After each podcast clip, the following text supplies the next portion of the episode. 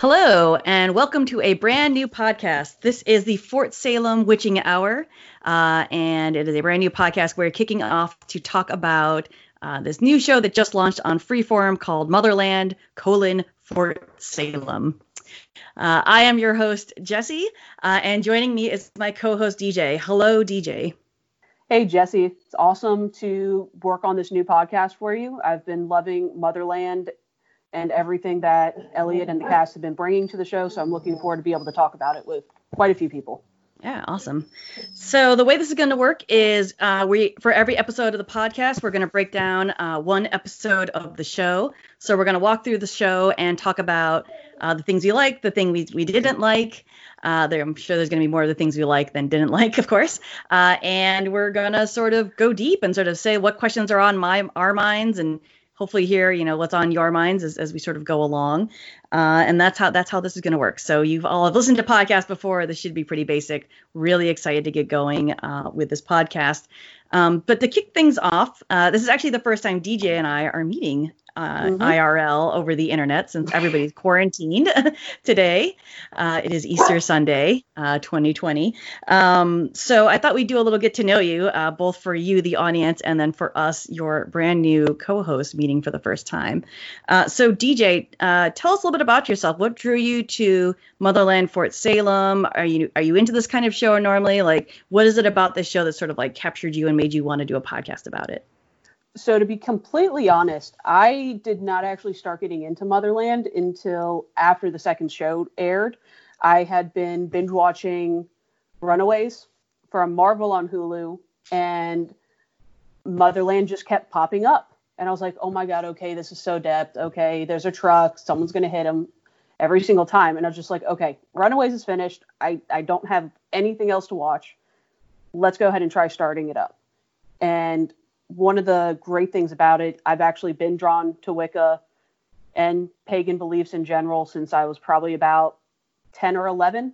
And I kind of dabble in and out of things. So between that, between actually having canon LGBT relationships on the screen, we've we've had them in the past. We've had little tastes of them, but to have all of those pieces kind of come together along with the cast who brings so much life to the characters, I was pretty much drawn in within the per- first 20 minutes. Yeah, it was it's somewhat uh, similar for me. I think you know I had I almost didn't turn turn tune into Motherland because you know the, I have to admit the name is a little bonkers, right? It's Motherland colon Fort Salem. It's way too long. I don't know why isn't it just Fort Salem or Motherland? I don't know. I'm sure there's some reason why they decided that was the title. Um, but you know when I started started seeing uh, stills of it around the internet, I have to admit I thought it was just going to be another Riverdale clone right? I thought, or like sort of a CW ish, like, because everyone's sort of young and hot and they kind of have a certain look in terms of like the aesthetic of the show. And you know, I no hate on Riverdale, but I wouldn't call it the most high quality mm-hmm. show, right? I sort of like love to hate it on a lot of levels or sort of you know shows like that. You don't really you like know have Gilmore Girls with werewolves. Yeah, exactly. Well, that might be actually pretty good, but you know, so I thought it was gonna be like 30 year olds pretending they're 15 and like having inappropriate relations.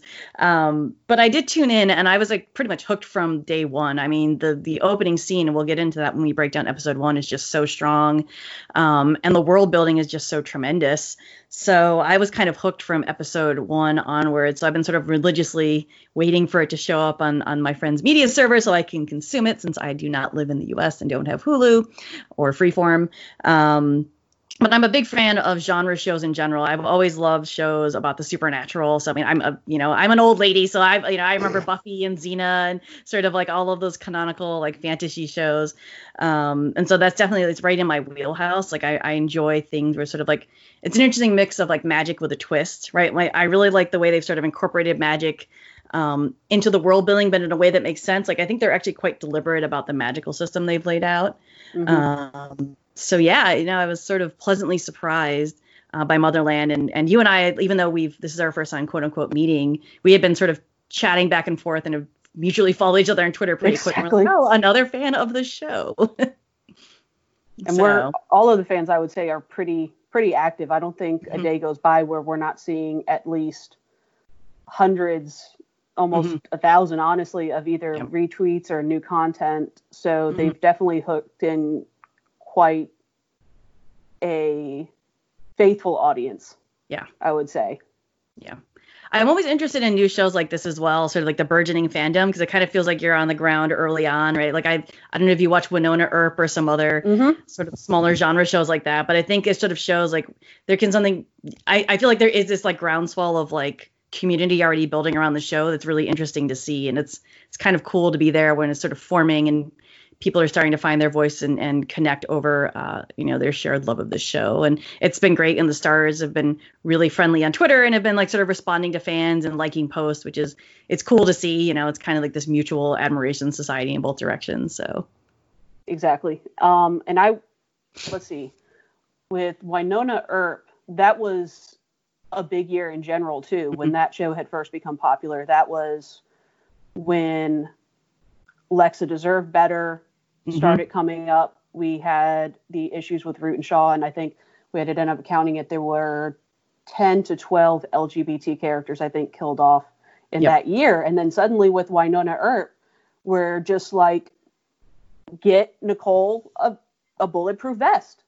And the showrunners for that were like, oh my God, how did they get the script or how did they see this? Because it was it became such a big deal. And I think Mhm. that's been a big feedback from this show as well, is there's a lot of fear with the term queer baiting and are they just doing it to pull in people? And I just appreciate how forthright too Eliot's been and it helps that he himself is part of the LGBT community. Mhm. Um, he understands how important it is to have this kind of content because when I was growing up, I I had Willow Rosenberg. That was it. yep Um, it was either going to be that or the L word, and I didn't have uh, Showtime at the time. So You're not missing much, I tell you. You you went with the right show. As bad as it was for Tara and all of the things, like, it was Oh. definitely still a higher quality bar. Uh, no, I totally agree, and I, I think you know it's gone from like sort of bury your gays to protect your gays at all costs. I think, Exactly. is for the showrunners who really get it. And obviously, this doesn't mean that you know your queer characters have to be invincible or or can't perish, but I think there is this sort of like new movement of shows that are much more conscious of of making us for, fully rounded and realized people and characters so that Mhm. sexuality is not the only thing you have to offer before your untimely death on a show. um, so hopefully that continues, and, and we'll we'll get into that as we sort of progress through the episodes. Obviously, uh, we're up through episode four right now as of the time we've recorded this, and we've sort of seen how they treat sexuality on the show, uh, and we'll, we'll we'll go over that in uh, future episodes.